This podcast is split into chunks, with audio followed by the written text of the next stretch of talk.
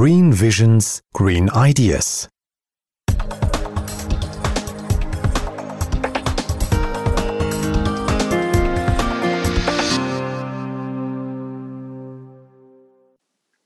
In today's episode, we present two students behind the Green Alsion survey on the use of bicycle facilities at Alsion and the result of the survey. Hello and welcome to our third episode of this year. On the microphone today is Katharina and Oliver also joins us today. Hello. And we welcome as guests Barbara Petkova Hi.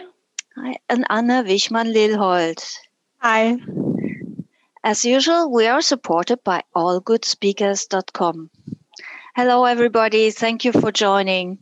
And I'm very proud that you are here. We are four in this episode. That's very nice. And our topic is actually cycling.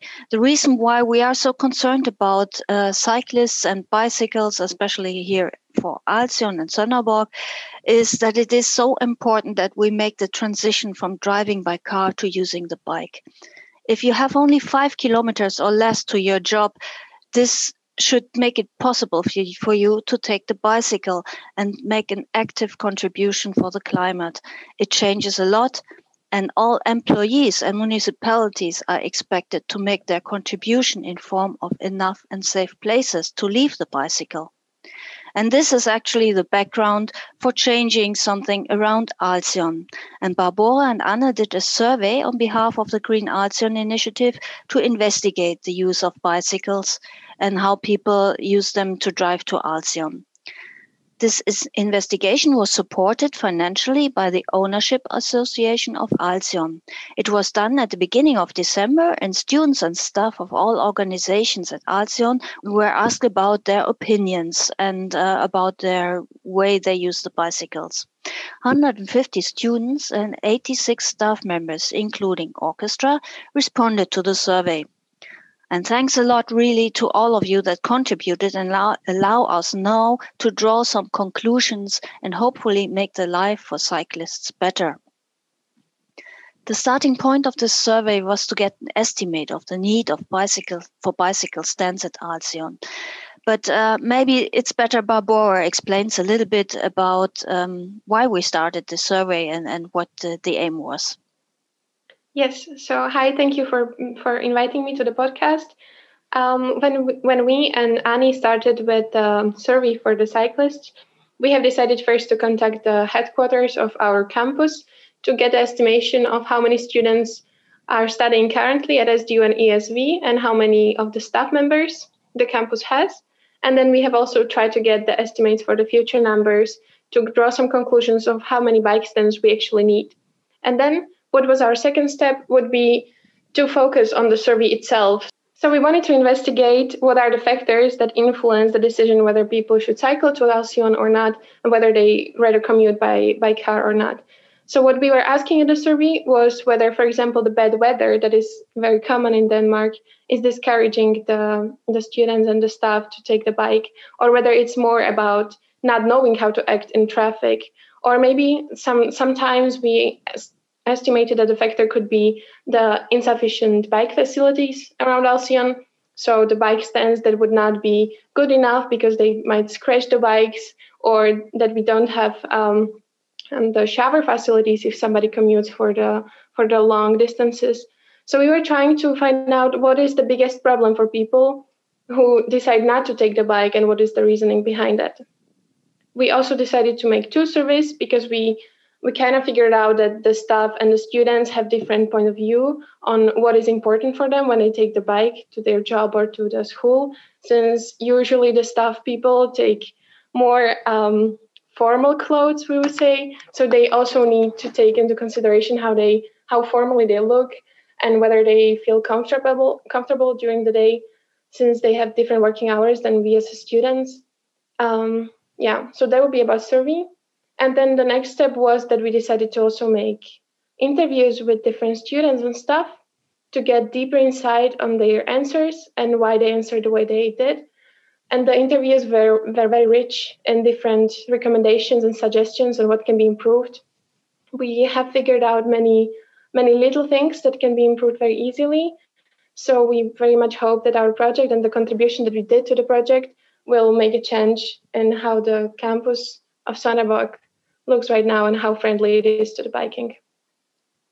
Yes, actually, that's really good. You did a lot of work with the survey and also the interviews, and a lot of results came out of this. And maybe Anna wants to go a bit, bit deeper now into the result part of the survey.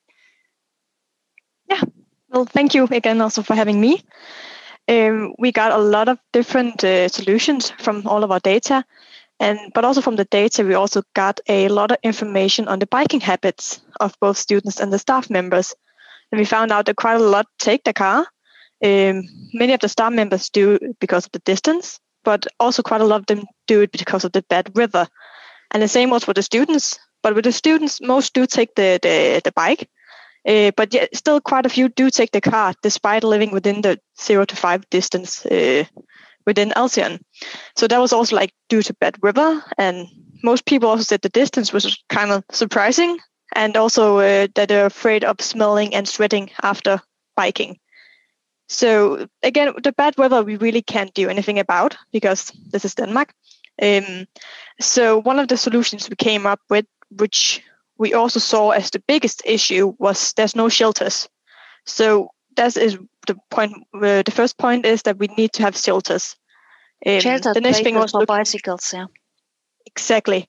And the next thing was kind of looking into if yeah if if it should be locked shelters, which a lot of the staff members wanted, or if it should just be like rooftops. And then we kind of came up with the idea that we think a roof over current bike stands would be the best idea. Um, also because that would kind of help with the the bikes not getting destroyed by the river and it also didn't wouldn't cost us as much as building completely new shelters and having a locked bike cellar. Um, the next thing we also found out was that there's definitely a need for more bike stands. Um, adding these bike stands was it, it was kind of difficult for us to kind of estimate how many there should be because ideally there should be a lot more according to a survey we found from uh, the cyclist um, community in uh, Denmark. But that's not reality, so we kind of had to find what what estimations would be possible and still be best for solving this issue. Um, yeah, and especially at the SDU area, we found out there's kind of, we needed quite a lot more more bike stands. Yeah, but it's around 300. issue was also yeah, exactly. That's a number. a lot. Yeah, and ideally it should be 400. So, and the next issue was actually also the design of the current bike stands that it's not that people were completely unhappy, but nobody was very happy about them either. A lot of people complain about them not being efficient and how they actually scratch the bikes. So my, me and Barbara, we kind of came up with different design solutions um, for what the new bike stands could look like, or if we need to build, rebuild those that are at current, how they should look. Um, and then we also talk, found out that the placement is quite um, quite important because it needs to be close to the entrances that are used the most, or else students are not going to use them. Um, yeah, a solution also, to this could also be just to interrupt you. Sorry, but uh, it, yeah, it's, okay. it's also possible to have bike stands a bit further away from the building, maybe, but then having some additional benefits like a rooftop. Uh, so you walk the extra twenty meters. Uh, to the yeah exactly but that's kind of difficult to find out if students are going to use them. So it's kind of like, oh, yeah, what would the best solution be there?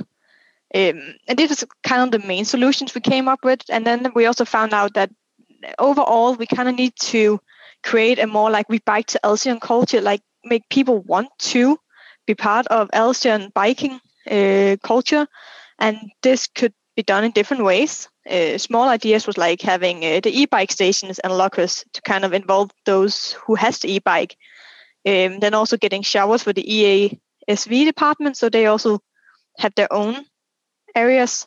But then also one of the ideas that we came up with was having a self-help repair station, because this will kind of help those students who doesn't know where to get the bike fixed. Um, and then for the future, we could uh, kind of make a repair workshop where we have students helping to fix these uh, these bikes, um, and also to contribute with the overall bike culture, will be like having rental bikes for the exchange students, uh, maybe a competition or a biking month. And when Corona is over, hopefully soon, we could also have like some activities where we kind of learn the foreign students and also the staff, uh, if those who don't know how to bike in the Danish uh, on the Danish roads. Mm-hmm. And the last idea we kind of came up came up with was uh, actually regarding Green Alsion, that quite a lot of the, the staff members have heard about Green Alsion but don't know what it is, and almost none of the students have heard about it. So, kind of for, for the future, make them more present at at Alsion and kind of spread the word a bit more. But that would be like a whole new project to look at, I think. So I yeah, think that was sure. the overall solution. Yeah, that's definitely right. Uh, some bit of um, Green Alsion promotion can definitely not harm. I would perfectly agree also as being part of uh, uh, of Green Alsion. One thing uh, I think that could perhaps also be interesting for our listeners is that you have mentioned that about 400 new bike stands would be needed, um, or 300 to 400 perhaps. Um, so, what is the current number of bike stands? So just to set this in relation. Uh, do you do you happen to know that approximately?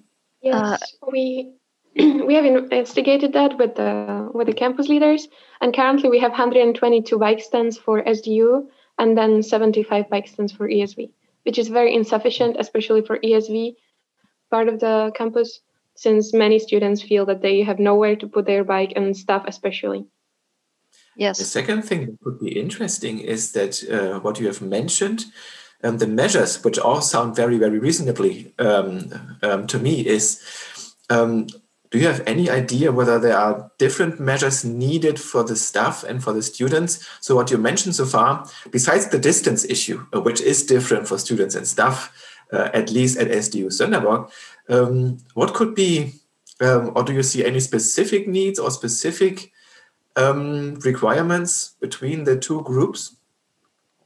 Well, that's where we actually found out that the, the shower facilities are mostly used by, by staff members. And, and those at SDU, they said that eh, at the moment, with the amount of people who, who use the showers, the facilities are okay. But if more people start to use it, then the facilities won't be good enough. Um, and then we also found out that the people at the ESV, they don't really think that, that they have any showers to use they can use the orchestra, but but there's still some rules that applies, making it difficult for them to do it. So we found out the shower is definitely an issue for those who have the long distance, and also the e-bike stations. Yeah, interesting. Yeah, but uh, thankfully, most e-bikes have batteries that can be uh, removed from the bikes and, and charged externally. That would uh, also make it easier, also, especially for staff members, no problem then to to charge their um, batteries. But uh, of course, a safe place for e-bikes e-bikes is important, and um, this should be guaranteed with the new stands. So uh, they can be safely and also probably dry uh, a dry place place for placing their expensive bicycles. Um, just a figure in, in Germany, every third bike now is that is sold is an e-bike. So this is the direction we are going, and the e-bikes especially are very good because they increase the the distance you can travel without sweating and and still coming relaxed to your workplace to about 10 kilometers. So this is uh, a very good improvement and makes uh, very much sense if you're within this distance. And uh, then at least you can drive when it's good weather. And quite often, I, I cycle quite a lot myself, and I notice that although it's raining a, a lot, um, it is still there are a lot of uh, in, interruptions in between where you can have it dry. And if you have the proper clothing uh, just being warm enough in winter uh, you can still cycle and not getting wet. I mean there are good intervals in between if you can can manage to shift a little bit. And especially our staff can in principle shift. So they don't need to to drive at a certain time usually not or many of them not. So i guess there is quite a lot of potential for people to actually use the bicycle. So um, just to to inform you also a little bit about how we proceed now. We have uh, now the basic knowledge on the needs and uh, and need to think about where to place the, the new stands. And it's actually very obvious from the study that we need significant, significantly more stands at and around Alsion. We need shelters for the bikes, if possible, smart shelters. Uh, the smartness could mean that there is access to repair station, or it could mean that there is roof sh- roof shelter is generate that's also additionally generating electricity, for example, using organic photovoltaics. And there is actually uh, there is actually first plans to include uh, photovoltaic shelters with the help of a new EU project, because then we, we can include uh, a demonstration site for our own signs, and that makes sense. And this information will be proceeded to the ownership association because they are in charge of what is happening around Alsion and they have to, to say okay to it. The next step is to come up with more specific plans uh, for where to place the new stands. We include the municipality in the planning of more bike stands as there are plans to also refurbish the area around the train station uh, with more bicycle stands, which is yeah just opposite Alsion.